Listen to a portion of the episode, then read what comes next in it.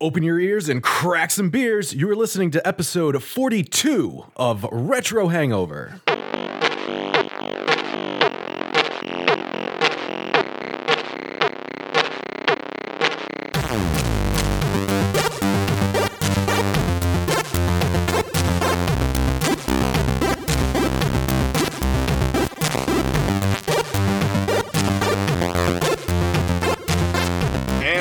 Internet. We are coming to you from the streaming service of your choice. Galloping graciously toward gonorrhea giving Ghidorah, giving great Game Boy gaffs, this is episode 42 of Retro Hangover. And I am your co host, Chris Copleen, as always, with your host, Shane, small, cute, and portable Dick Dragon Koski, and our special guest host, once again from Gray Man Games, Seamus Patrick Burke. You know, I, never thought that like my that I was going to refer to uh let's go with my package as perhaps kawaii.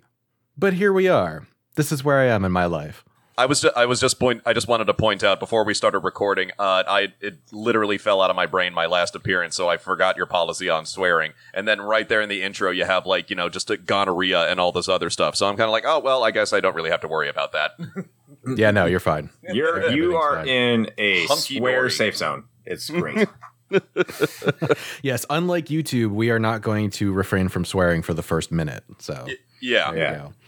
Go. we don't have enough viewers to really get the um, demonetization really affecting us anyway. So yeah that, that that's the one thing that I kind of get by on with my channel right now is that I'm kind of beneath notice when it comes to certain copyright strikes unless it involves Universal Media Group in which case I'm screwed those pe- those people are like hawks like- you have no idea Oh yeah, that's like I, well, I was telling Chris one of our earlier ones that we posted. It was actually the Let's Play of Castlevania 64 got flagged for the intro song, and it wasn't even anybody related to the game or or the soundtrack. It was just like some random artist that apparently I'm gonna go with probably sampled that track. And I was gonna say, like, yeah, no, that's mine. I, I had a I had a weird one during my Resident Evil 2 playthrough where um, I had uh, the whole gag about uh, they get the minigun and I named it Mini the Moocher.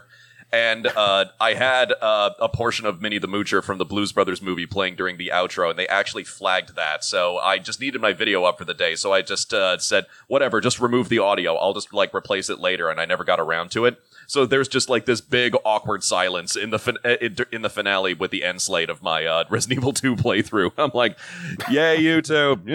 this is fantastic. so good. oh man. So uh man, there's been a lot that's been going on since the last time we we recorded. Um What, you mean Chris and two I have weeks been ago? on travel. two, two yeah, weeks no, ago, right? definitely, definitely yeah, two definitely weeks. two yes. weeks ago. Yes. Yeah, there's no way that we scheduled that to post while we were, you know, incommunicado or anything. But yeah. No. Why would we do that? That's so disingenuous. Who wouldn't do that? So where have you been, Chris? Because I've been traveling a lot, but you were gone too. So what have you been up to? I mean, I, I wasn't really gone, gone. Uh, not like you were gone, but um, Uh huh. Yeah. So, yes. So, like, uh, two weeks ago, just really busy. Had a lot of college work because, as you all know, I'm in college. I'm trying to work towards my degree. I had two papers due at one week, and uh, with work, it's a big pain in the ass. Uh, not too busy, but that wasn't bad. And then this pe- previous week, I was in Tennessee, and I was I was working a pretty decent amount. Uh, probably spending my days being longer than I expected them to be because American Airlines can't get their shit together. So Monday and Friday were were They're still not as long, bad as stressful, Delta. Stressful days. Uh, that's debatable. Americans pretty bad. They're pretty bad. Listen, Um, American Airlines is the only one I've ever had where they had actual fog coming out of their AC units in the in the airplane, and they tried Yes. to pass it off as normal. Yes, that, that definitely happened. It's like a spy movie when they like release the gas and they try to knock everybody out in the plane. It's like Inception. Well, I would have preferred that. Then I then I go to sleep and everything's fine. Yeah, then you wouldn't have to actually experience an American Airlines flight. But I had some fun in free Tennessee. champagne with Leo. Oh, I wish it was free. they like want to charge you probably like fifteen bucks. Yeah, here's your glass of champagne, fifteen dollars. What's it? What's it called? Um, Walmart champagne. Oh, thanks, guys. Appreciate it. Uh, Uh, excuse me, that's great value champagne. I'm sorry. It, uh, it could be Aldi brand. Then it's just champagne. Mm, I'm, a, I'm a Kirkland brand person myself. It's literally Champagne, like uh, that. Like they actually go with the wrong pronunciation on purpose because it's the lowest brand. Uh, so you got to spend your time in beautiful Tennessee. Uh, right outside Memphis. Mm. Uh, and uh, apparently, Memphis is not this great country mecca that it's supposed to be. It's actually pretty uh, downtrodden. So, Cool. yeah, not really. They've Uh, got that weird Eye of Sauron building that just kind of looms over the entire city. no, that's Jacksonville. why, why, do, why do so many buildings have like Eye of Sauron like uh, tops to them? I have no idea. Yeah, that's the Prudential vi- building here in Jacksonville because uh, no one goes downtown. That that is definitely Mordor. No one goes That's there. true. That is true.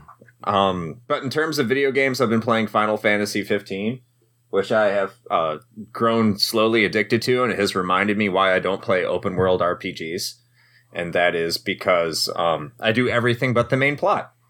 So yeah, That sounds about right. it, it's it's like a it's like if you take like uh a little bit but not the best parts of Kingdom Hearts and a little bit but not the best parts of Xenoblade, you get Final Fantasy 15. See, this is why I was telling you, man. You should have just played the FF15 mobile version like I've been doing because it's basically the same game but like much more streamlined. Yeah, I'm sure, but I probably would have enjoyed it more, but then I would have felt that I should have been playing the original one and then like I'm on chapter 3 and each chapter is is it's still early game and I've already put 24 hours into the damn game.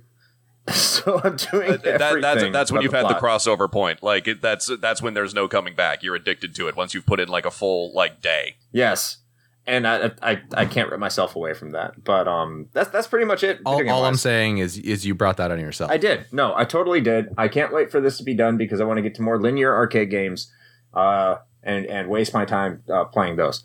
So anyway, Shane, how about you? I heard you went back to where you came from. Uh, was it crime infested? and did you fix Did it? you did you have to phrase it that Did you, did you return to save your people?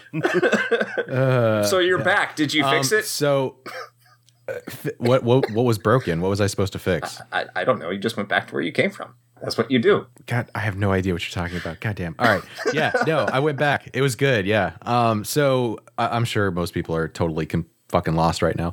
So uh, if you were listening to, I think our previous episode, we talked about it, and if not that, then perhaps the one before it. But um, uh, my girlfriend and I decided to um, plan this big trip. We uh, did sort of a Scandinavian tour, as we called it, and hit uh, Norway, uh, Sweden, Finland, with a couple days in St. Petersburg, and also a day trip to Estonia because it's basically like two hours on a ferry from Helsinki. So um, there's a little town called Tallinn that's on the coast. It was very nice. Um, the whole trip was awesome. Uh, it was a little bit of a whirlwind, but we kind of knew that going in because we wanted to try to pack as much as we could into the two and a half weeks that we were gone. Because thanks to the um, American workforce system, I have only three weeks of vacation time for the entire year. So I used most of it for this with a couple of extra days for, you know, things like Thanksgiving or Christmas or other unimportant things like that. So um, so yeah, man, uh, it was a really good trip, and uh, apart from all of the you know the sites and everything, of which I have been posting to our to my social media, the most important thing is that uh, I am now uh, officially engaged. So May your first child be a masculine child. well, thank you, thank you. So um, that that occurred in St. Petersburg at the uh, Mariinsky Theater. Uh, we went to see a uh, a ballet there, and it was amazing. And the the building itself was beautiful. It's one of the oldest theaters in Russia. Um, it's also uh, the place where a lot of uh, Tchaikovsky's productions uh, premiered, actually. So also notable in that way. And uh, and yeah, everything went pretty smoothly. So I, I, we could spend a lot of time going into it, and, and maybe we'll do this as some like bonus content or something like that. But um, because we packed so much shit into like one trip, I think we managed to hit almost every travel issue you could possibly come across within that two and a half weeks. Um, so while it was a really good time, there was also a lot of shit that we had to deal with. But but overall, it was good. But I'm back. Um, I safely made it through customs, um, which was actually weird because in Miami they didn't even check our bags. Apparently, if you come from you know the like the the capital of white people in the north. They don't give a shit when whatever you're bringing back.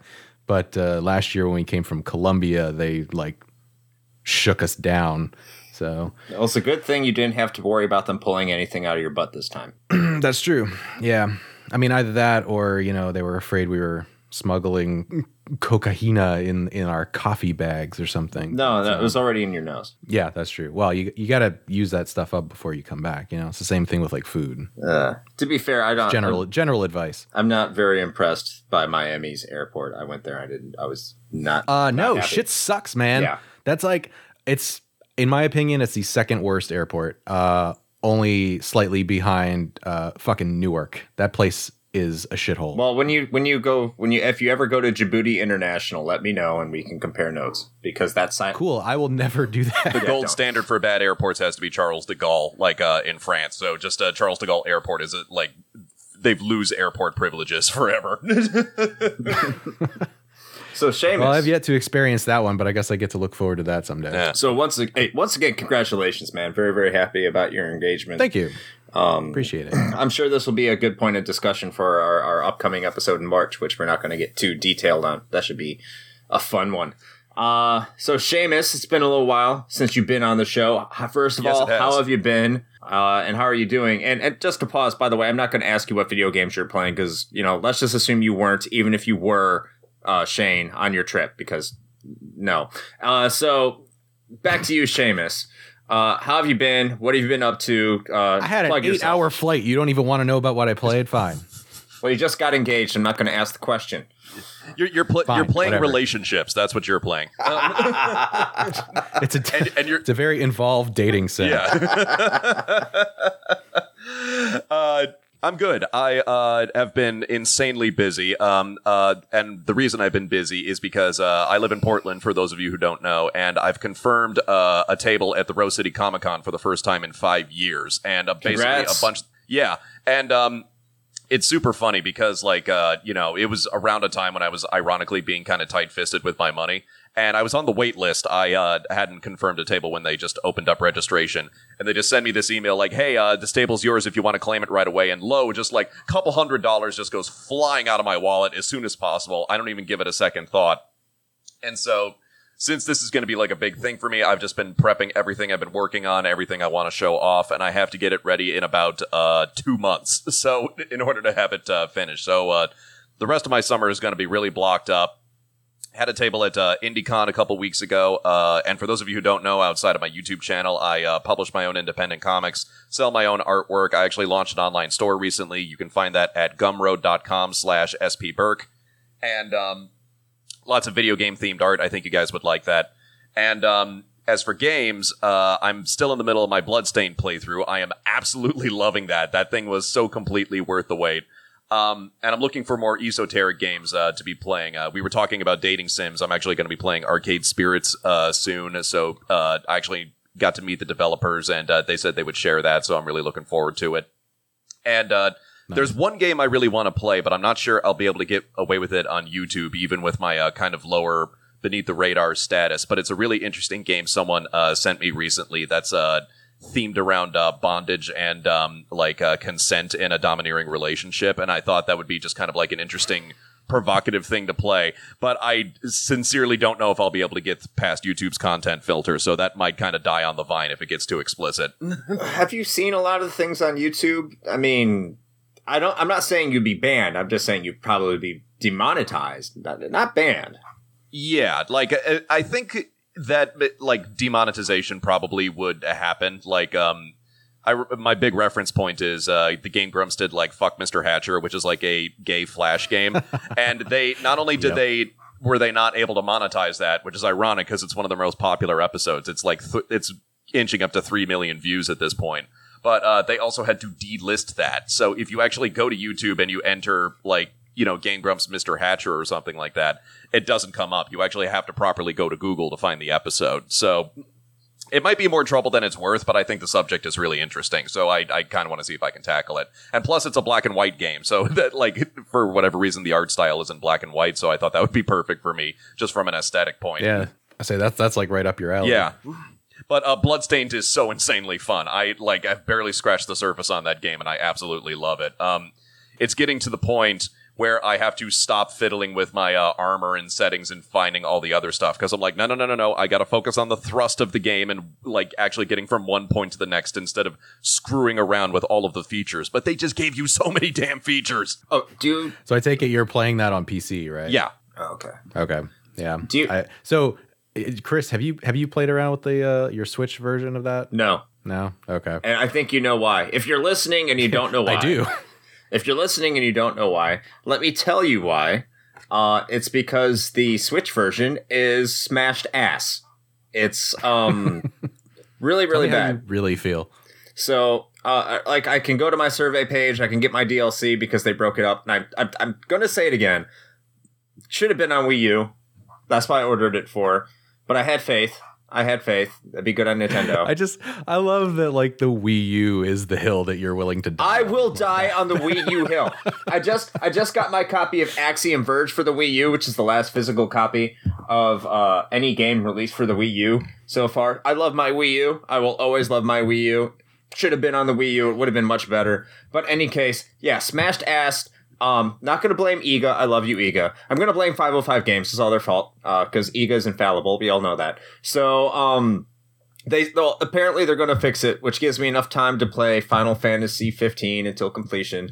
Then I could go in and put in all my backer uh, uh, backer content, all my free backer DLC. It's in the backer slipcase, which is a beautiful slipcase. It's kind of flimsy. A lot of people are bitching. I'm not bitching, but no, I haven't played it yet until they fix the shit that they're supposed to fix before releasing it because it crashes, it doesn't look good. That's not going to fix uh, because it's just not as powerful as the other systems, which I don't understand. But in any case, uh, and uh, a whole host of other issues uh, that you can easily look up because I'm sure plenty of people are bitching about it openly. So go take a look. But I have not opened up yet. So I'm going to have to enjoy it vicariously through Seamus's videos, even though I didn't want to do that because I don't want to spoil the game for myself, even though I love Seamus's channel. But that's probably the Oh, best go way I'm on. going to be able to enjoy this game. Yeah, I wanted to pick it up for the Switch because I I actually really like having you know those like 2D platformers and stuff on that console. It's perfect for it. But I just uh, with, with all the issues that that thing has had, I'm I'm probably just gonna end up buying it on like Steam or, or something You, and you have a, it that way. you have a PS4. I mean, I do. Sometimes I forget that I have it. that thing is basically my Kingdom Hearts 3 machine, but yes, that's Do, that's that's don't don't it. tell anybody, but uh, I haven't owned a Switch up until now, and I'm actually getting one uh, very very soon. And um, it, it's mostly for uh, Mario Maker, but just like uh, and uh, I'll be able to catch up on the uh, Link's Awakening uh, remake that they're releasing. I'm looking more forward to that than anything else. Uh, and we and we can, but we can talk more about Link's Awakening uh, later during this uh, discussion, like uh, given the subject today. Yeah, yeah, definitely. So are you are you planning on picking that up soon or are you going to wait until the like revised hardware comes out? Oh, um, I'm gonna be getting the uh, well, I'm gonna be getting the version you can co- connect to the TV, like uh, for lack of a better term, because you know I want to, you know, I want to see if I can do a, a let's play of Link's Awakening, um, like for my channel. But um, Mhm. like uh, that being said, uh, I am like really excited about the uh, you know the the contained version of the uh, Switch that they're releasing. I just think it's amazing that you get like a portable handheld that um, can run in 720. Like, and granted, that's not that much of an accomplishment on that screen, but like the fact that you can even do that, I think is just like kind of amazing. I think Yeah, no. I, no, definitely. I think what Shane was talking about, there's a new Switch coming out too that has improved battery life that you can connect to the TV. yeah, it's basically the same it's the same setup as the current like OG Switch, but they're just they've improved like the battery life. Uh, I'll probably be getting um one of those. Just like uh, I don't know, I'm just get like I'm just basically going to be uh deciding it once I have the opportunity, which should be in a couple of weeks. Nintendo really has a history of releasing rev- revisions with improved battery life, don't they, Shane? Yes, Chris. Yes, they do. uh, and, and before we jump into our, our main topic for today, because we should probably yeah, that get is a segue doing right there. yeah. Um, I did, even though Chris completely just steamrolled over this, I want to mention because it's important to me and I feel like everyone should know about it. Um, because I'm a big Contra 3 fan, I just picked up Blazing Chrome for my Switch, and holy shit, that game is awesome. So it is basically like a love letter to Contra 3. um, in so many different ways. Like there's some stuff in there that is like straight from like there's a jet bike level that is almost straight from Contra 3, but it's done so well. And it's uh, I think it's like 16, 17 bucks or something. So you can pick it up on Switch or on PC, probably a couple other platforms. But um, I just wanted to throw that out there real quick because that has been amazing. And for the price, it is like well worth it. So if you liked Contra 3 at all and and you listened to our episode a few a few episodes back about that, um, definitely check out Blazing Chrome because that thing is amazing. Hooray, Contra. We love Contra. Hell yeah. All right. With that being said, this week is episode 42, and this week is a very special episode, as you know, because we have Gray Man Grains on. Gay Man. God damn it. Oh, I am so keeping that in. You're, Gray you're, you're Man basic- you're Games basic- here, Seamus. Burke. Gay man games. You're turning into the uh, comment section of my average video when someone doesn't like it. I'm like, no, that's a, di- that's a different channel. That's private. You don't get to see that. More, more like gay man games, in my life. Game, gra- damn it! Now I'm doing it. Gray man games. Gay Man Games is Cho Aniki, and that will be on the TurboGrafx Mini. But in any case, Gray Man Games. Ga- God damn it! Gray Man Games is here. Seamus pa- His name is Patrick impossible Burke. Just say. call me the Gray Seamus man. Patrick That's Burke easier. is That's here. what I do. Yeah. And today we're going to be discussing Game Boy because this is the 30th anniversary of Game Boy in North America. And if anyone has a problem with that, because it was back in April in Japan, this is not a region free gaming podcast. This is a North American podcast. And there's great podcasts that are region free. So if you want, and you can listen to them too. So. I didn't expect there to be just like blatant jingoism in our podcast, but that's fantastic. Hell region doesn't get anything with this podcast. so this week we are going to be talking about the Game Boy. Um, so I guess I'm introducing myself because I've taken this over. So here, Yeah, fucking knock yourself out, man. Just go for it. the truth comes out. so here's your brief history of the Nintendo Game Boy.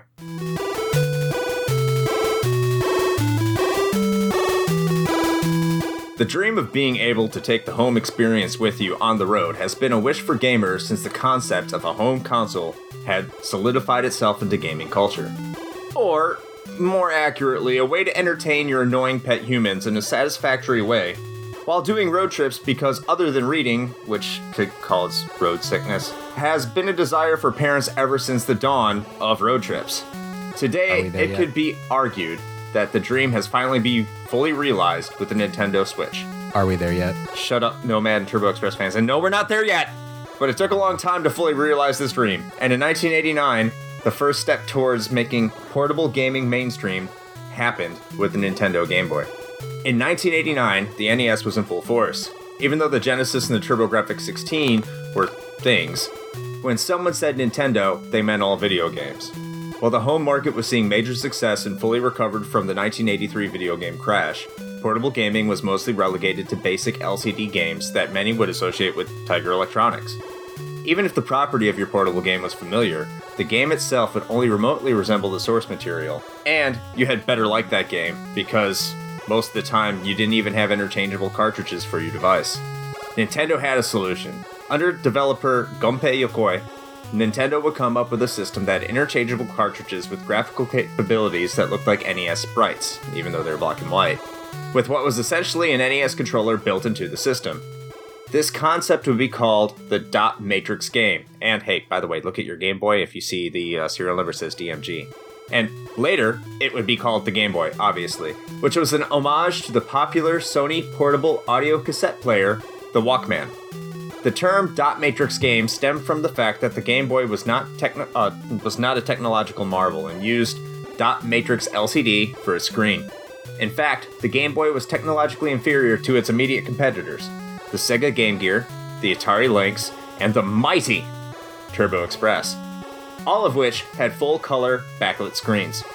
However, because of Yokoi's philosophy using withering, techno- withering technology, or utilizing technology that is common, well known, and cheap to develop, new hardware and mass produce, the Game Boy was able to completely dominate the competition with its lower price point and longer battery life.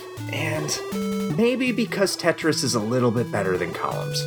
The Game Boy would launch on April 21st, 1989, uh, in Japan, and would come with an 8 bit Sharp LR35902 4.19 megahertz CPU, 8 kilobytes of RAM and video RAM, a 2.6 inch display with a 160 by 144 resolution display, with a 4 color palette, a mono speaker, and stereo out sound. North America would receive the system on July 31st, 1989, which is why we're having this episode this lovely week, with Europe. Suck it, Europe. Suck it, Europe, because they wouldn't get it until September of 1990. While launch titles would include the notable Super Mario Land, without a doubt, the most important title was Tetris, a Russian puzzle game that, if you don't know by now, I don't know even how you found this podcast to listen to. Tetris would push the Game Boy into the mainstream and drive sales, with total sales of Tetris for the Game Boy being approximately 30.5 million units, and obviously being the system's best selling game. The Game Boy would receive additional hardware revisions, including the smaller and stylish Game Boy Pocket, the Japanese exclusive Game Boy Light, and the more powerful Game Boy Color. Total sales for the system, including the Game Boy Color, would total almost 119 million units, making it currently third all time for all video game systems, trailing only the PlayStation 2 and Nintendo DS, and leaving a legacy for portable video games forever. And that is your brief history on the Nintendo Game Boy.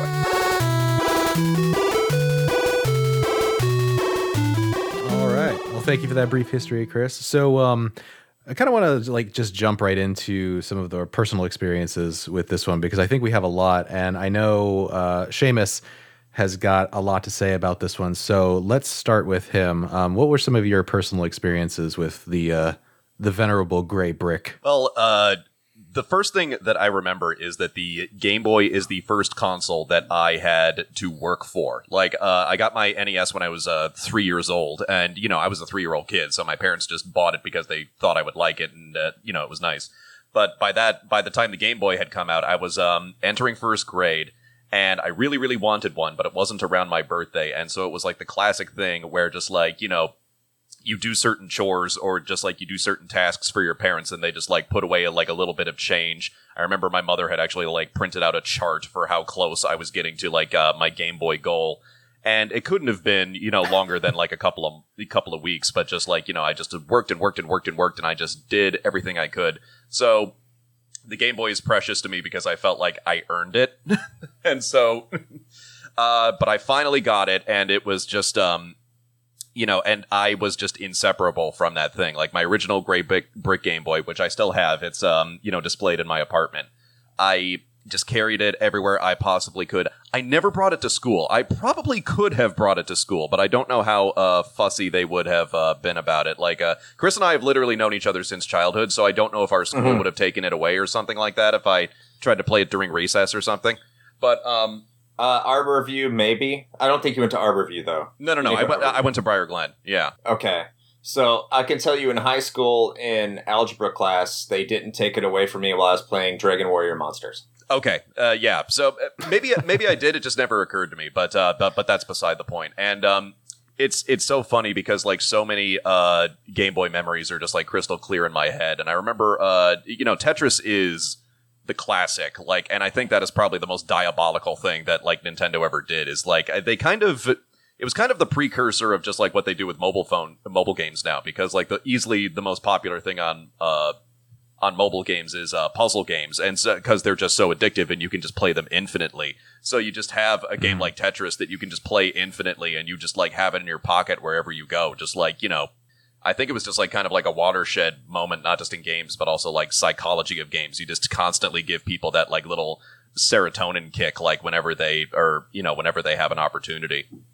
But uh, Mario Land was the big one for me, and I remember a super triumphant moment. I was visiting my godmother in California, and just we were at her house, and my parents are talking about stuff. You know, I'm a seven year old kid. Everything adults say is completely boring to me. And just while they're talking, I managed to just like finally beat uh, Mario Land. And bear in mind, Mario Land is not a very long game. Like, you know, it's the the most linear Mario. You can speed run it in 20 minutes, but like, you know, when you're a first grader, that's like, you know, going to the moon as far as you're concerned. And mm-hmm. but I finally beat it and just like Mario Land actually has really good music, and it has like one of the most triumphant like end of the game themes ever. Just like nut nut nut na na na na na. Just that melody just sticks in my brain too so much, and you know they're like, Seamus, what the hell are you doing? It's like I did it. You plebes don't appreciate my accomplishments. you will bow before me. took me 20 minutes to do this. Those are the best twenty minutes of my life before I discover girls. I mean, that was still the best 20 minutes because I can't get beyond five. Any case, Shane, what are you about to say? oh, when keeping it real goes wrong. uh, no, no, I wasn't going to say anything. Oh, I well, how can you say anything after that? Yeah, I can't follow that. I, I have like my what to real, do I have like one. my really sincere, like you know, like heartwarming memory, and you just follow it up with that. Welcome to podcast, ladies and gentlemen. There is a balance to everything.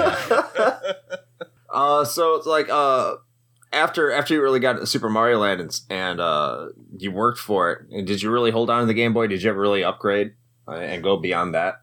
I- have like every single like uh, Game Boy model. I have at least one. I've collected like um you know just uh, different colors, and I've collected like uh, different uh, variants because especially if you're a Game Boy fan, that is the biggest thing that um will kind of keep you going is the fact that uh is is that they have so many like uh limited edition variants of Game Boys. Like I remember for the original one, they released like you know the all the different colors, like the the yellow, the red, like the uh, clear see through one. Um, they did the same for the Game Boy Color. They did the same for the Game Boy Pocket. And I'm actually super annoyed by this because I didn't know this until uh, I was doing research for this podcast. But um, the so for the Game Boy Pocket, which uh, we'll get to in a little bit, but like um, they actually released uh, a version that was backlit. Like, because the backlight didn't come until like the Game Boy Advance, because just like the uh, you know the technology hadn't caught up. But they Yeah, SP Game Boy Advance SP. yeah, uh, but they released it. It was called the Game Boy Light. It's the only ver- version of the original Game Boy that has a backlight built in, but it was only released in Japan. And apparently, one of the limited edition ones has uh, artwork by uh, by Tezuka on it. So I'm like, damn it, I want that one so bad. That's like my that's like my white whale. That's the one that I really want to see if I can find on uh, on the used market. I can't even imagine how much that was going to cost. yeah, just like get the Tezuka version of the Game Boy. Just like I'm sure it costs an arm and a leg. Uh, all right. So, um, cool. So, Chris, what what about you? Because I'm going to save mine for last because I, I feel like my, my experience was a little different from this. So, I wanted to hear what you had to say first. So I, I can't remember exactly when we got a Game Boy. It wasn't my Game Boy. Um, and we'll talk. So you you stole it. Great. Well, not really. I think that's kind of why I put in that line in the brief history about you know how you keep you know annoying children to to stay quiet is you just hand Mhm. them a Game Boy during road trips and everything's good to go.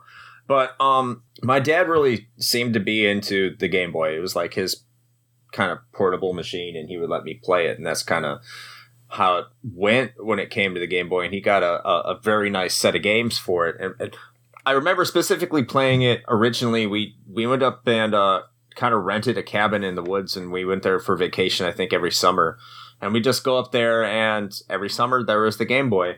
And he had a very particular set of games. It was uh, the first Mega Man. It was Mega Man: The Wily Wars. Um, No, no, no. Wily's, Contra? Wily's Revenge. Wily's Revenge. Riley, Riley's Revenge. Wily Wars is the we did an entire game. Episode on this. Like that was literally the last time I was on the podcast. God damn it. Okay. Yes, Wily's Revenge. Yes. we we know we know video games. Yeah. yes. So it was uh, uh, Mega Man, uh, uh, Wily's Revenge, uh, Ultra Golf, so essentially Konami Golf, uh, uh, and Contra Game. I, I can't remember if it was the, the first Contra to come out for it or it was the Alien Wars. I think it was the Alien Wars, and uh, Tetris. And we were up there, and when we weren't fishing or walking around outside and uh, doing all you know country cabin shit, I was playing the Game Boy, and that's kind of how I passed my time up Did there. Did did did did your did your dad have the the the the, the pocket sonar uh, uh, adapter for for your Game Boy? Did you use that for fishing? He did not, uh, but that would have Uh, been that's awesome. I, I don't. Yeah, I, I, we just kind of just took a like a shitty little you know canoe out there, and it was good.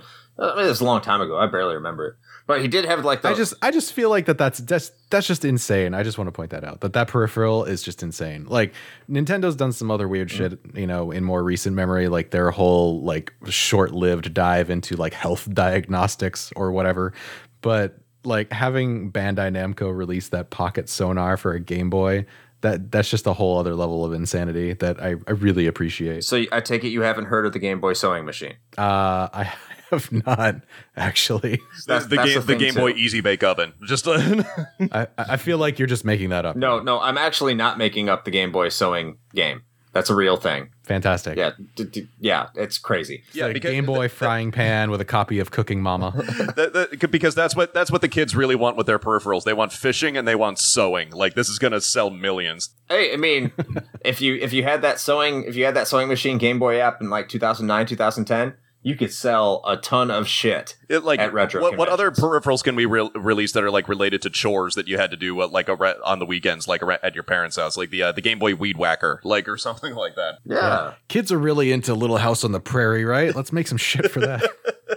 But I, I after that I really didn't get too involved with the Game Boy. Like uh, the Super Game Boy was kind of cool, and I tried to get into like uh, Super Game Boy compatible games, but nothing really stuck out for me until later with uh, Pokemon, and that came out around the time the Game Boy Pocket. So I had a Game Boy Pocket and Pokemon, and uh, then I started paying a lot more attention to, to Game Boy. Like I said, I got the Game Boy Color with uh, Dragon Warrior Monsters, and uh, got really heavy into portable gaming, and the Game Boy is really part of that, and which is a shame because I don't play portable games that much anymore. Before that stretch, uh, Pokemon after, and just because I played Game Boy so much earlier, and I had a Game Gear, Game Gear, but we're not talking about that. Fuck Game Gear. Anyone who talks about Game Gear, Game Gear here is uh, fucked up. And we will move forward uh, and talk about actually- Game Boy. So, something really funny about the uh, the Game Gear really fast is uh, so my brother had one. Uh, for whatever reason, my brother started uh, piling up on uh, Sega Genesis stuff when it became like super cheap to buy like uh, Sega hardware. Like when they started selling the original Genesis for like a hundred bucks, like they were just practically giving them away, right? And um, he uh, he managed to pick a pick up a Game Gear. It was the most worthless thing ever. Like you basically had to have it in uh, the adapter uh, at any given point, like uh, in order to play the games extensively, which defeats the purpose of a portable console, right? But so I've just been lugging it around because he didn't want it anymore. It's been in my game collection, and recently I unloaded some of my classic games. Uh, I was telling you this before we started recording, and I actually tried to sell the Game Gear, and none of the local shops in Portland would take it for a specific reason because uh, the screen on the Game Gear gets really easily damaged. And so if you're trying to get it in the retro market or the used market, uh, you have to advertise that you've had the screen replaced if you want to have any hope of selling it. Like if you have like a Game Gear with the original screen, like um like you you will basically get like no money for that on eBay. Oh yeah, because it has it has bad caps, uh, Yeah. bad capacitors, and like even my Game Gear, I can't, I can barely see the screen, and uh, there's no volume anymore. like at, see see by contrast like uh, the game boy had a similar problem. Uh, this was a technical thing i looked up where basically like game boy the game boy is basically like a nintendo calculator. Like literally what inspired gunpei yokoi to make it was uh, was a calculator. He saw like a bored businessman on a tokyo bullet train just fiddling around with his calculator and he's like it's like that's like the movie moment where he gets the idea for the game boy right? Um, and most uh, calculators and, sc- and uh, dot matrix uh, screens like that ran on ink. And so, if you have a really old Game Boy and um, it, you start getting like uh, some screen fade, especially on the original, like uh, that's just because the ink is fading because it's like uh, 20 years old, and you can get it replaced um, and you can get it repaired, but it's just like something you kind of have to bear in mind when it comes to the retro market. Like, and and that would I, and that would be fixed when the Game Boy Pocket came out. You know, like they just kind of amended that issue somewhat. Sure. Yeah, I mean that's like the same sort of issue with, you know, the internal batteries on like Game Boy cartridges dying and stuff like that. yeah. The unfortunate reality of the hardware. Um, but uh, Chris, I want to uh, just say that I really appreciate you um, shitting on the Game Gear because that's an excellent segue into, you know, my personal memories. So thank you for that. That that's why I did it. You're welcome. Yeah, no, I, I figured. Yeah. I'm just a good really co-host like appreciate that. Uh, so yeah, so I um I, I have a I have a gaming confession to make, and that is I I never actually owned an original Game Boy. I know, I know, it's uh I'm a heretic, but it's true. Uh, I, I so for all of the all of the other stuff that I had, because if anybody's listened to the show for a while, they they probably know by now that I was by and large um, pretty much an exclusively Nintendo kid. Um, I, with the exception of uh, a Master System, which was technically my first console, um, which we talked about several episodes back. But Um, outside of that, the only consoles I owned were Nintendo. I didn't have a PlayStation, didn't have anything else. But for some reason, I, I never got a Game Boy, or at least not the original. Um, I actually ended up with a Game Gear, which um, in retrospect is kind of sad about because, like what you were talking about, Seamus, with it, you know, um, functionally not actually really being a portable system. Um, that was a that was a very real struggle.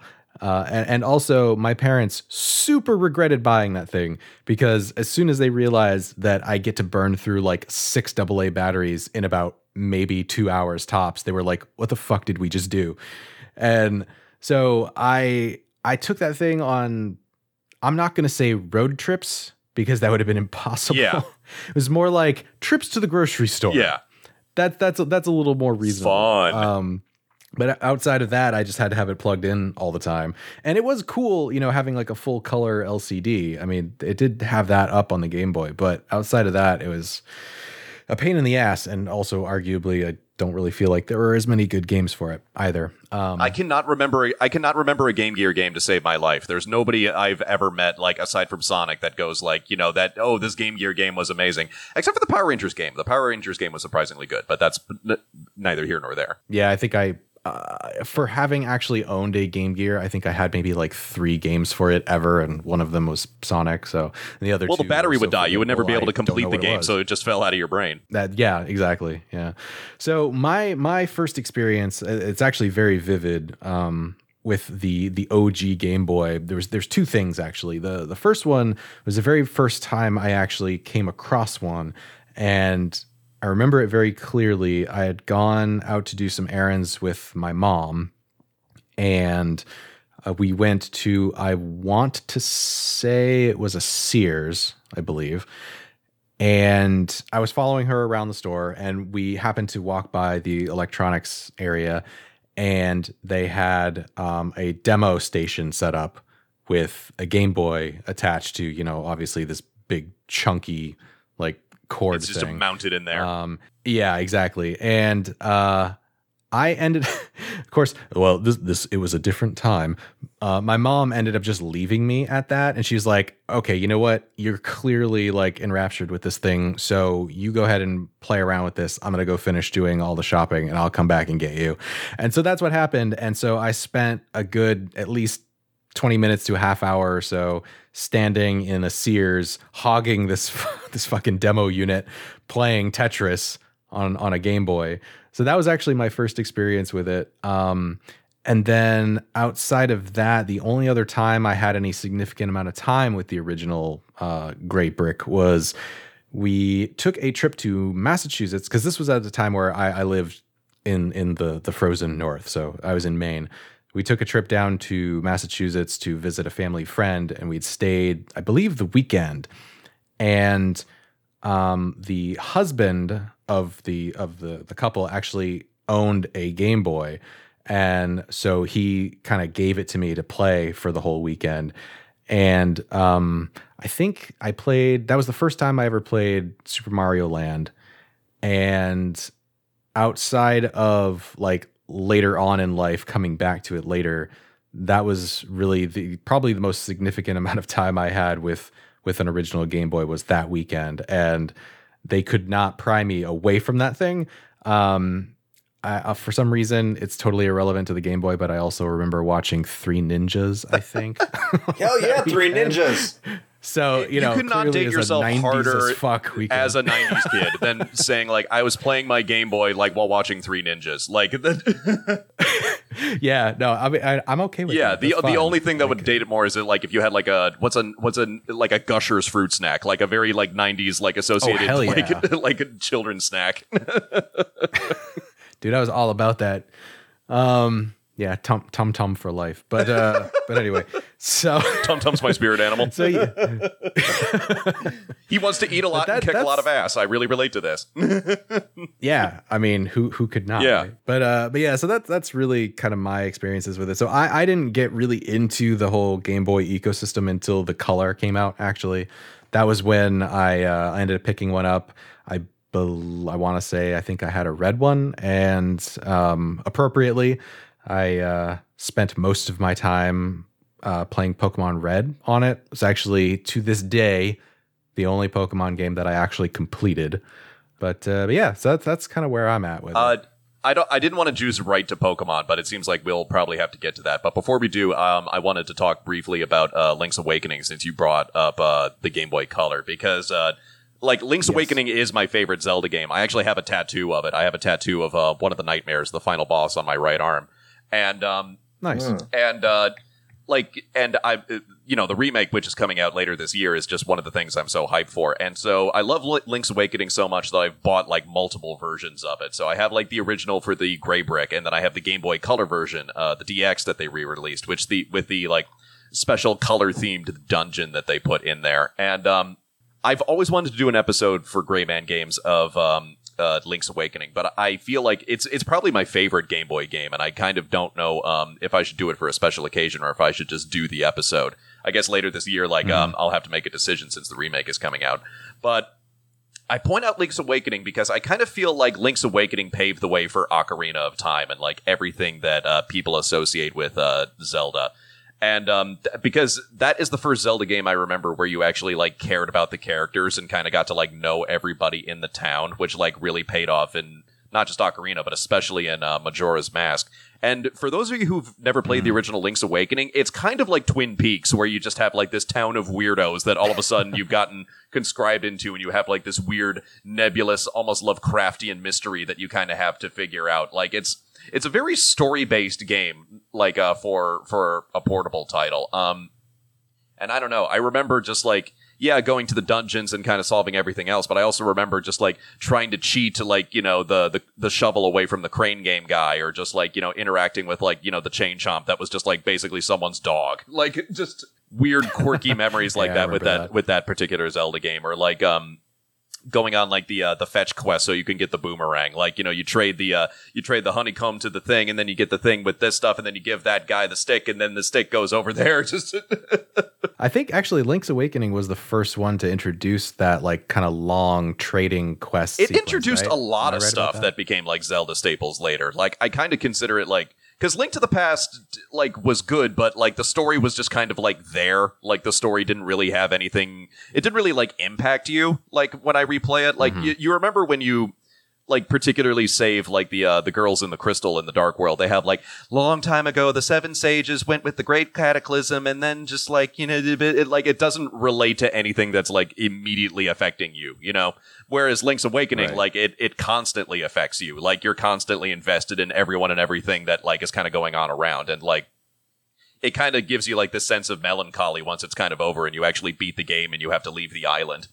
Like and and just the the fact that you were able to get this at all on basically like a portable calculator is kind of an accomplishment. Oh yeah, definitely. And, and actually, that functions as a really good segue uh, into favorite Game Boy games. So clearly, Link's Awakening is probably your number one. But do you have any others that you kind of like point out as some of your like top picks? Um, one of one of my favorites is uh, Belmont's Revenge, the uh, the uh, the second uh, Castlevania game they did. Um, and by the way, uh, I said this when I did a video on Belmont's Revenge. I will never do an episode on Castlevania: The Adventure because fuck that game. That is one of the worst games I've ever played, Castlevania or otherwise. And I feel like uh, it's kind of a punishment a bit because um, I didn't mean to, but I basically stole my cartridge of Castlevania: The Adventure. I was talking to someone at a Funko Land and they were showing off their Castlevania The Adventure cartridge, and I they just like left and ju- just uh without doing kind of whatever, and I'm just like, oh shit, like you know, I accidentally took their game. I did, I totally didn't mean to do that. Well, I guess I'll give this a shot, and I've never beaten the original Game Boy version of Castlevania The Adventure because the third stage is fucking impossible. It has like this scrolling like kind of thing, which totally doesn't work with the sluggish controls and the terrible jumping. And so I feel like God punished me for accidentally stealing that guy's game for giving me one of the worst uh, Game Boy games ever. But um, Belmont's Revenge, it basically. no, you realize what happened there is that it, you didn't steal it. He offloaded that shit on you. yeah, he's just like, Oh no, I lost it. Hey, hey, do you want a free game? Like, it's just like he gets outside. He's like, "Hey, sucker!" But um, It's like I'm free. free from the curse of Castlevania: The Adventure. Um, like, did did any of you guys have like the uh, did any did any of you guys have the Game Boy uh light attachment? Like, you would just like literally mount it on. It was basically just a Oh, flashlight yeah. you would mount onto the. uh I remember that so much from road trips where just like we're just like driving late at night, but I wanted to play my Game Boy, and so I just have this like flashlight that I've just mounted to it, and it just gives me like a little bit more light. It's like a little bit better, but not quite. Like, it's not as good as a backlight would have been. Like, there's a whole thing in the retro scene where just No, like but you had like you had like that big one where you had like the the magnifier. And Yeah. Uh, like, Yeah, all yeah, that was- that was- it. It's that like was- this big. that, that was the pimp shit back in the day. You're just I, I just I had the one that like plugged into the side and like kind of curled. I had like the uh, uh the curls in it, and then like it would be like purple, and it had the little light on top. It's like an LED. Oh, light you mean like going on the worm the worm light thing? Yeah, the worm light, a coil. Yeah, that's what it is. Yeah, it would yeah. coil up, and then it would just go. And it actually worked really good uh, for like basic games like RPGs, like Pokemon and stuff. oh RP- Yeah. RPGs. We got to talk about Final Fantasy Legend, like which is uh which is like Yeah. I feel like one of the most underrated series. Just like uh, it's it's so good that like uh, Jackie Kashian, the comedian, did like uh, an entire bit on uh, that game where you just like you, you get to pick whatever class of warrior you want. Um, you know, you get to play like uh mutants or you get to play like warriors or healers or whatever and then you just like go to the three different kingdoms of the land and you just like kill all of the kings and take their shit and then you go into the tower and then you go to the top of the tower and you get to fight god and god is like a little bearded amish dude in the middle of your game boy screen and you get to kill god. Like it, it is the only it's one of the only video games where you get to go up to hmm. heaven and kill god Well, at Not, that time, not until God of War Yeah. would you be able to have that experience. Uh, what, what was Breath of Fire then? Uh, I don't know, some weeb shit, man. Yeah, weird shit. Especially like the er- the early translation just like oh my god the english localization for the first uh, breath of fire game jesus christ Uh, both Breath of Fire games. yeah yeah they were terrible. Um, but that's a, that's a good thing Seamus mentioned that because I was going to go into my favorite Game Boy games, and I would say it's first and foremost. I would say it's it's probably Tetris, but you can get Tetris anywhere at this point. You can play So it on ATM say, machines. like- I pointed that out in my episode Yeah. on Tetris. Yeah, like if it has a screen, it can play Tetris. So uh, you don't get a Game Boy to play Tetris. Um, th- back then you did. Now you don't. I have it on my DS, and that's what I travel with. I have a, a Coral Pink DS, and I play Tetris on it. But uh, like, if I'm going to get a Game Boy, it's going to be Super Mario Land 2. I think that's yes. probably the most solid Game Boy game. If like anyone, if you're going to buy a Game Boy and you're going to buy it for something other than Pokemon, it's going to be Super Mario Land 2. But other than that, the amazing things, the amazing capabilities that the Final Fantasy uh, Legend games did, or Saga games, is put an entire RPG experience on that cartridge. You're, not thinking that it has any right to do that. And it looks exactly like any Final Fantasy game that you could get on the NES uh, or Famicom. It looks just like Final Fantasy 1, 2, and 3. And there's not much of a difference, especially like Final Fantasy Legend 3, when it shifts from the more traditional kind of saga where you level up based on your actions to more of a traditional level level up based system. It's a lot of fun, and you don't really expect that on your Game Boy.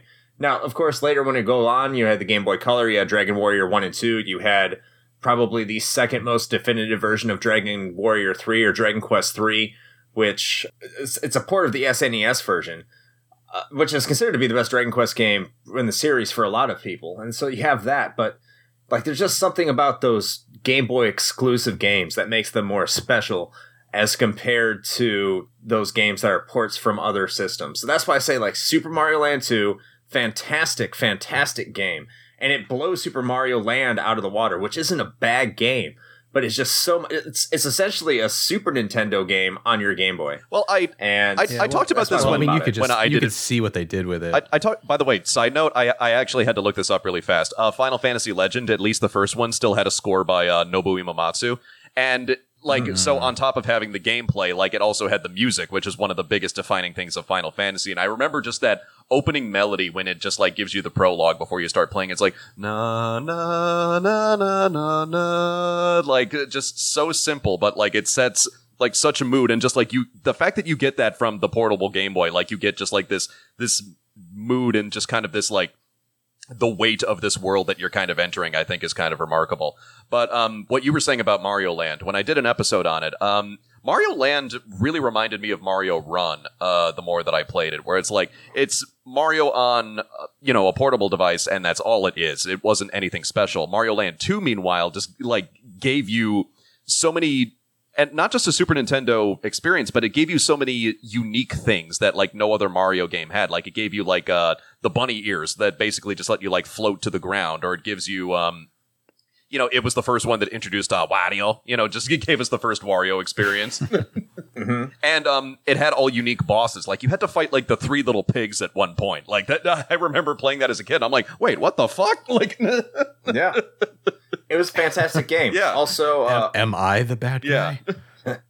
Guy? also honorable mention to Kirby's Dream Land. Oh yeah, we like um, Kirby's Dream Land Two is where it's at, where you get like your little animal buddies. Yes. Yeah. Yeah. Man, see, this is like. Well, you, I- Shane, your yeah, turn. I, I missed out. I missed out on all this shit. Uh, I I came back around to it later, but no, like my my favorites list is much shorter and more compact because I I didn't own as many of those titles. But and to be fair, like I said, a lot of them were more like Game Boy Color esque stuff. But um, my my Game Boy was by and large a a Pokemon machine. yeah, we got to get to Pokemon, don't we? Yeah, eventually. But um, like I said, Pokemon Red still is the only one that I've actually completed. I didn't complete the Pokedex, to be fair, but I did beat the Elite Four, and that's the only time I've done that up until now. Actually, I just finished up Let's Go on my Switch, but.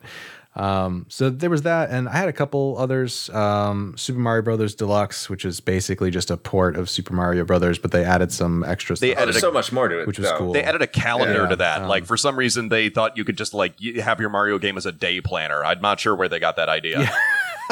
yeah, I remember that. I was like, this is cool, but highly unnecessary. All right, fine. I think that's the first Mario game that had the red coin challenge. Like I think they had that just before Mario 64. hmm Yeah. Um, and we didn't mention it, but outside of Link's Awakening, I also um, I played a lot of Oracle of Ages and Seasons. Oh, yeah. my on my GBC as Yeah. well. Really good game Uh, developed by Capcom. Yeah, yeah. Also honorable mention of uh, Pokemon Pinball because that was actually a lot of fun. Uh, the the big one I had was uh, Kirby Pinball, which like was also like um insanely fun. I remember uh, uh, like for some reason that was the only game I got that Christmas, like because I just always got video games for Christmas around that time. But just like I'm like, oh, it's just pinball, Uh, but like you know, it's freaking pinball and it's Kirby and it's adorable. So like you know that I ended up getting like a lot of uh getting a lot of use out of that one. I love Kirby. Who, who doesn't love Kirby? How can you not love Kirby? I even watched the the terrible cartoon, which just like it focuses on everyone but Kirby, but it has like the best theme song ever. It's like this big band music, just like Kirby, Kirby, Kirby's the one. Like it's so good. So I guess at this point we'd be remiss to not talk at least a little bit about Gen One Pokemon, even though we are running a little long. But we we, we need to include it because we've uh, we've alluded to it a number of times Yeah, now, just get of like to it. the the giant like evolving elephant in the room. So. the giant. Uh, So let's go ahead Oh god, take what's an elephant Pokemon? I, it, it's like the, the the giant Charizard. Snorlax. the giant Snorlax. Snorlax in the room. Thank you. I mean, I think the actual elephant's called like what the fuck is it like Famfi or That's something? it. That's hold it. on, I, hold on. Let me let me call my kid real quick. Hold on. Adam, Oh my come god! here. You're actually doing this. What's that dang Pokemon? It's Fanfy. It's Fanfy. Okay, see, Get I was over right. It's here. Fanfi. Hey, is there any Pokemons that look like elephants? Yeah, Okay, which one is it? Dom fan. Donphan. Is there any other ones? Uh, I forget its name. Fampy? Pampy? No, Fampy. Fan Phanpy. Phanpy. Yes. See, there you go, Fampi. I was like Okay. eighty percent of the way there. Because we were saying like the elephant of Pokemon is Snorlax, but you'd say it's Fampy and Donphan. Yeah. Okay, or they're not in Gen One, are they? No. So in Gen One, you would say it was Snorlax. Actually, Snorlax is based off a person. Okay, thank you, Adam. You're welcome.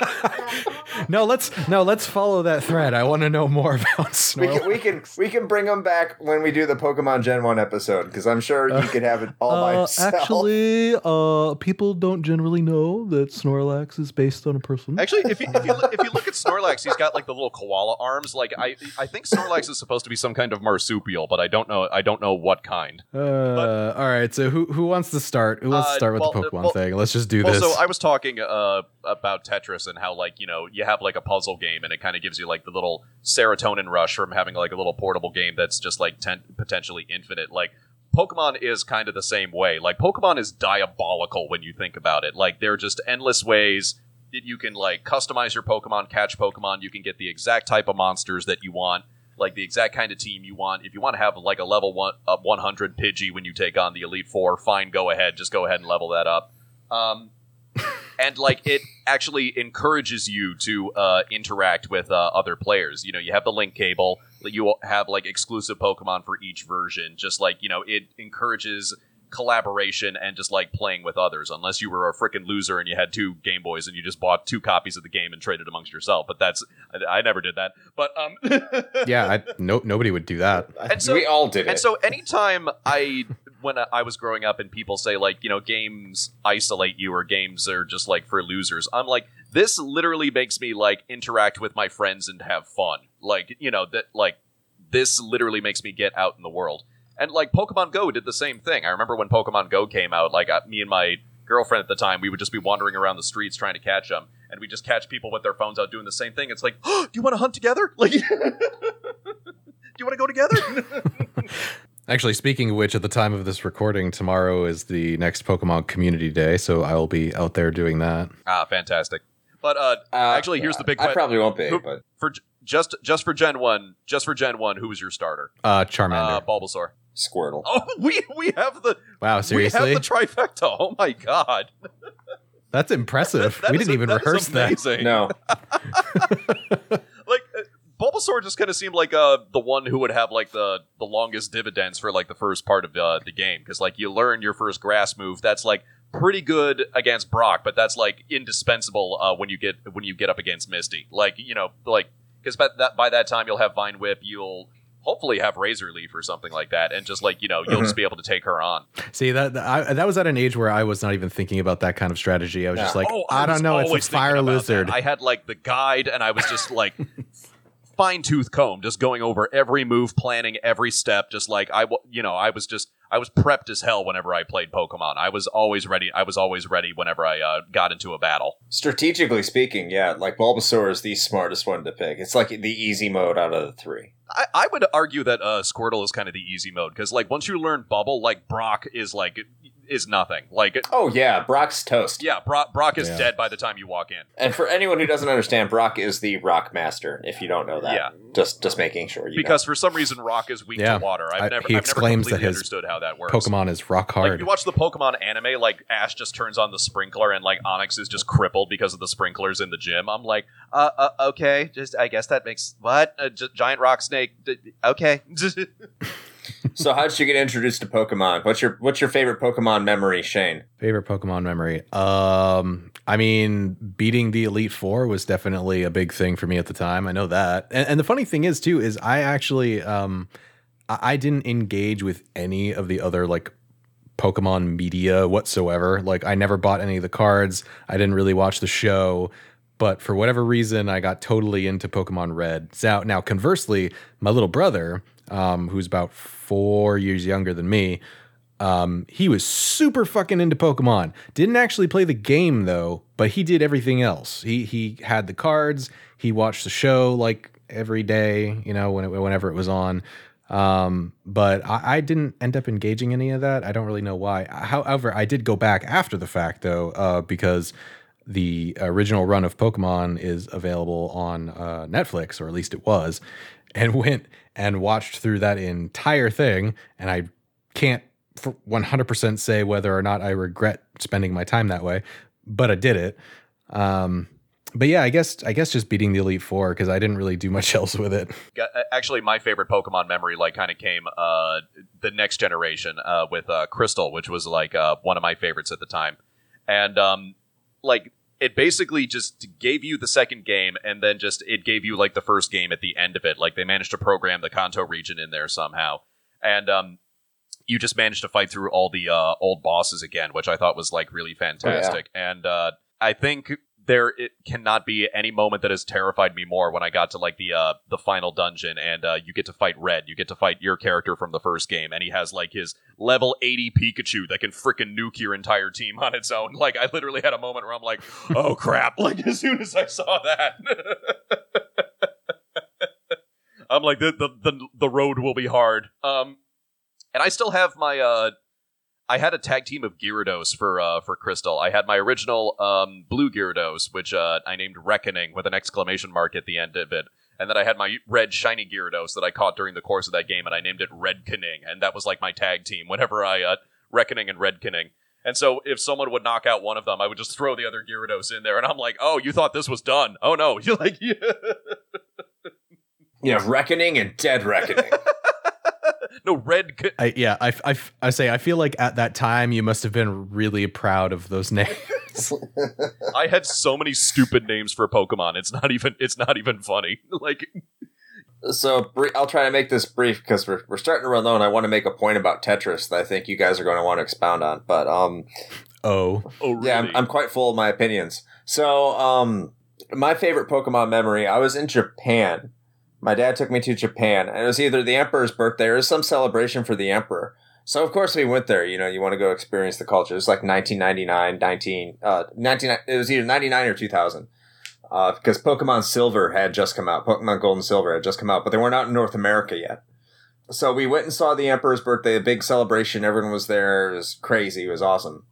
And then we went to the Pokemon store uh, that was in Japan. I can't remember which prefecture it was in that we, where we were at. So we're going down. Uh, so we're standing in line, and there was a bigger line to buy Pokemon Gold and Silver than the crowd that was there to see the Emperor's birthday and uh, we were talking to one of the people in line, one of the people who were assuming worked for the Pokemon Center. Like, pretty much people uh, hold uh, keeping order. You know, they were like in a yellow, uh, you know, overcoat that kind of resembled Pikachu. And I remember just the conversation we were having with her because we were in line. I was going to get Pokemon Silver to uh, uh, the Japanese version, obviously, because we didn't have it. And she was like, we were like, yeah, it seems like more people are here to. Uh, to buy uh, Pokemon than to see the Emperor. She's like, oh, they are here to see the Emperor. They're here to see the little yellow Emperor. Now, oh my god! Nowadays, um, you, you hear that, and it, like obviously, you know, we're talking about Pikachu, but that could be taken a completely different route because we were in Japan and we're Americans. We're terrible people. So take it, take it for how you will. But that's my best Pokemon memory: is just being in line, getting ready to buy a uh, copy of Pokemon Silver for my Game Boy before I could get in America. And that was, and I was just learning katakana at the time, so I was reading all the different Pokemon names. It was fantastic. I liked, and that's why I, I like to think uh, back Pokemon. in uh, back in his palace, the Emperor was kind of looking at his birthday presents, and he's trying to make sure that his copy of Pokemon is kind of in there. Like he's kind of looking at his handlers or whatever. He's like, no, no, no, you got it right. Uh, Like it's in there. Like okay, just want to be sure. Yeah, I, I also really appreciate that like your your favorite like Pokemon memory is like somehow accidentally vaguely racist. That's that's fantastic. That's- Yeah, I had to think about it. Like I never thought about it that way. And I was like, if I tell the story and I say the little yellow emperor, we all know it's Pikachu, right? Like we know that's Pikachu. That has to be Sure. Pikachu. yeah. Okay. It's, it- It's Pikachu. it's like one of those things where even though it's like literal, like even though it's like literally yellow, it like it's still kind of racist even when you think about it. Like but the point I wanted to make about Tetris, um, Yeah. and you, you do mention it in, in the show notes here, Shane, and I wanted to more expound on it. As you said that Tetris opened up, uh, opened up the the gaming medium to to women, which it would har- which had been highly dominated by men, especially in the portable gaming community. That a lot of Game Boy players were women, and I, my argument would be. Not only did it open up to women, but it, Tetris made gaming mainstream. And what I mean by Tetris is Game Boy Tetris made gaming mainstream agree, yeah. because everybody mm-hmm. wanted to play Tetris. Everyone wanted it for their commute. Everyone just they they found it as a way to waste time. It wasn't just women, it was adults. And that's I think Tetris and the Game Boy, specifically Tetris on the Game Boy, made that transition from gaming from just being a kid's toy to a hobby for everybody. Yeah, no, definitely. And and I mean the so the thing that that Chris was referencing was just a little fact that I had put in our show notes about that that I thought was relevant and is I'm I'm I'm actually glad that you brought it up before we wrap this thing up because I think it is poignant that um the there was a study that Nintendo kind of did right around 1995ish or so um, that they found that somewhere in the neighborhood of 45% of Game Boy owners um, were yeah, female. literally half. Yeah. Yeah, which was yeah, just about half, which was one of the first times that a gaming system um, had an actual significant percentage of, uh, of female owners, which was kind of a big deal. And, and uh, to uh, extrapolate on that, like you said, I think um, it does definitely go beyond that, and it did sort of open the proverbial gates to making gaming um, more acceptable on a mainstream level. I mean, now you see people playing games on their phones everywhere all the time, but there was a very different landscape, you know, 20 some odd, you know, well, 30, I guess, some odd years ago. Well, uh, if you uh, don't mind me adding something to that, uh, it makes me think of something that Sure. um, uh, Miyamoto himself kind of said, like uh, kind of talking about the cultural uh, perception of video games um, when it was kind of first coming up. And he said uh, he one thing that he always wanted to accomplish as a game designer was trying to break the notion that there is one type of video game. You know, like uh, that there's one type of game that would just appeal to every kind of gamer. You know, because you wouldn't say that about like music or movies or books. Like there's all kinds of different movies, different kinds of books, different kinds of whatever like for that would spit fit that specific person.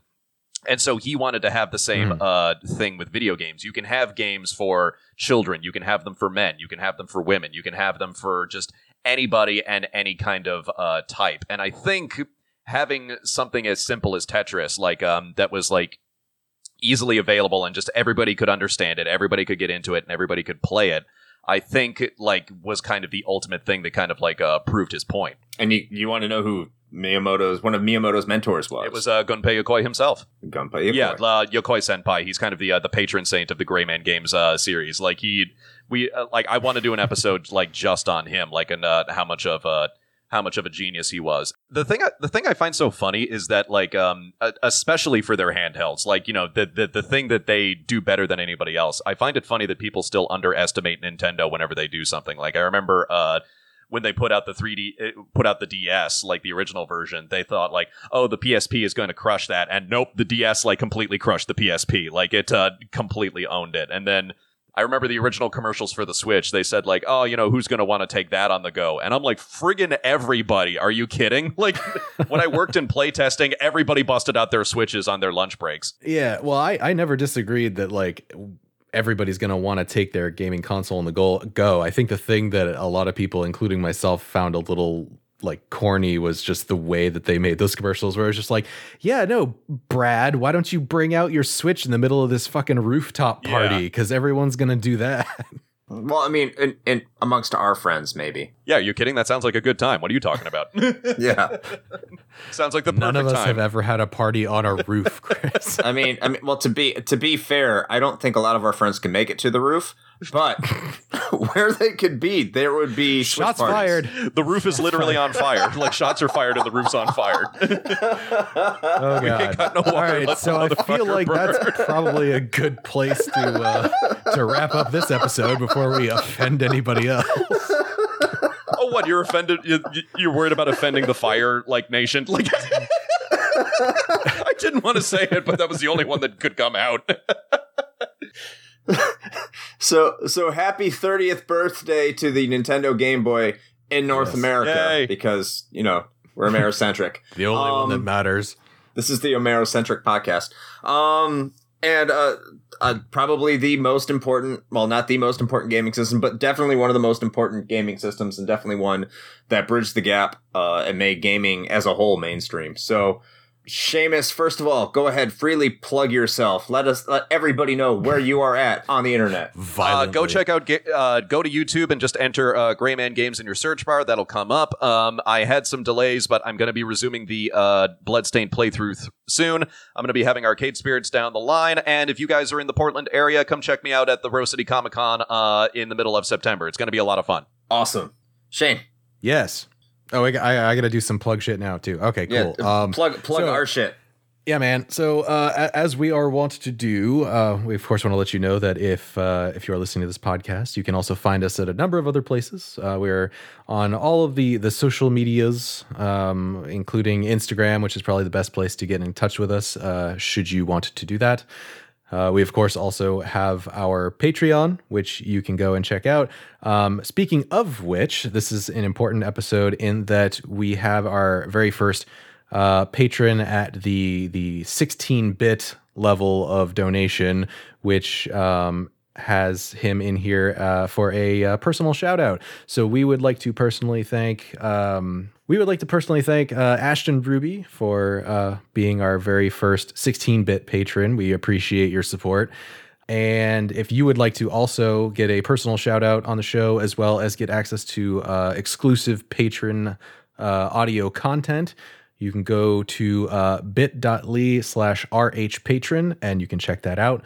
We also do have our merch shop, which just recently, before I left for uh, my vacation, we released our uh, summer line of uh, Outrunner gear. So it's uh, sort of a summer themed Outrun inspired design.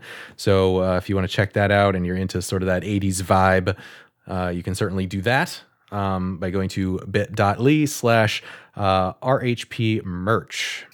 Yes, and remember, you can always find us on Twitch every Sunday at 9 p.m. Eastern Daylight Time or 9 p.m. Eastern. Uh, so feel free to see us there. Um, we'll be playing sporadically stuff. Uh, by the way, Seamus, I know you have a Patreon. Please, please, please plug your Patreon. Uh, yes, it's patreon.com slash spburke. Um, I'm actually going to be doing a uh, revamp of it uh, in time for Rose City because I'm going to be launching some new stuff by then that I'm not going to spoil just yet. But um, ba- basically, the uh, tiers uh, won't be uh, changing. So even just a dollar helps, like, uh, and it gets you early access to uh, anything I'm working on. So uh, it's uh, really appreciated. Excellent. Awesome. All right, and be sure to check out Gray Man Grames. Damn it! yes, the the Gay Man Grahams. G- Gay Man YouTube. Grames. That's what it has Let's to go be. check that Yeah. it's just like it's just like I'm, I'm in black and white. It's just literally me in a pink shirt. That's the only thing that's changed. The show is exactly the same. Uh, well, with all of that being said, uh, until next time. Play with your gay man joysticks.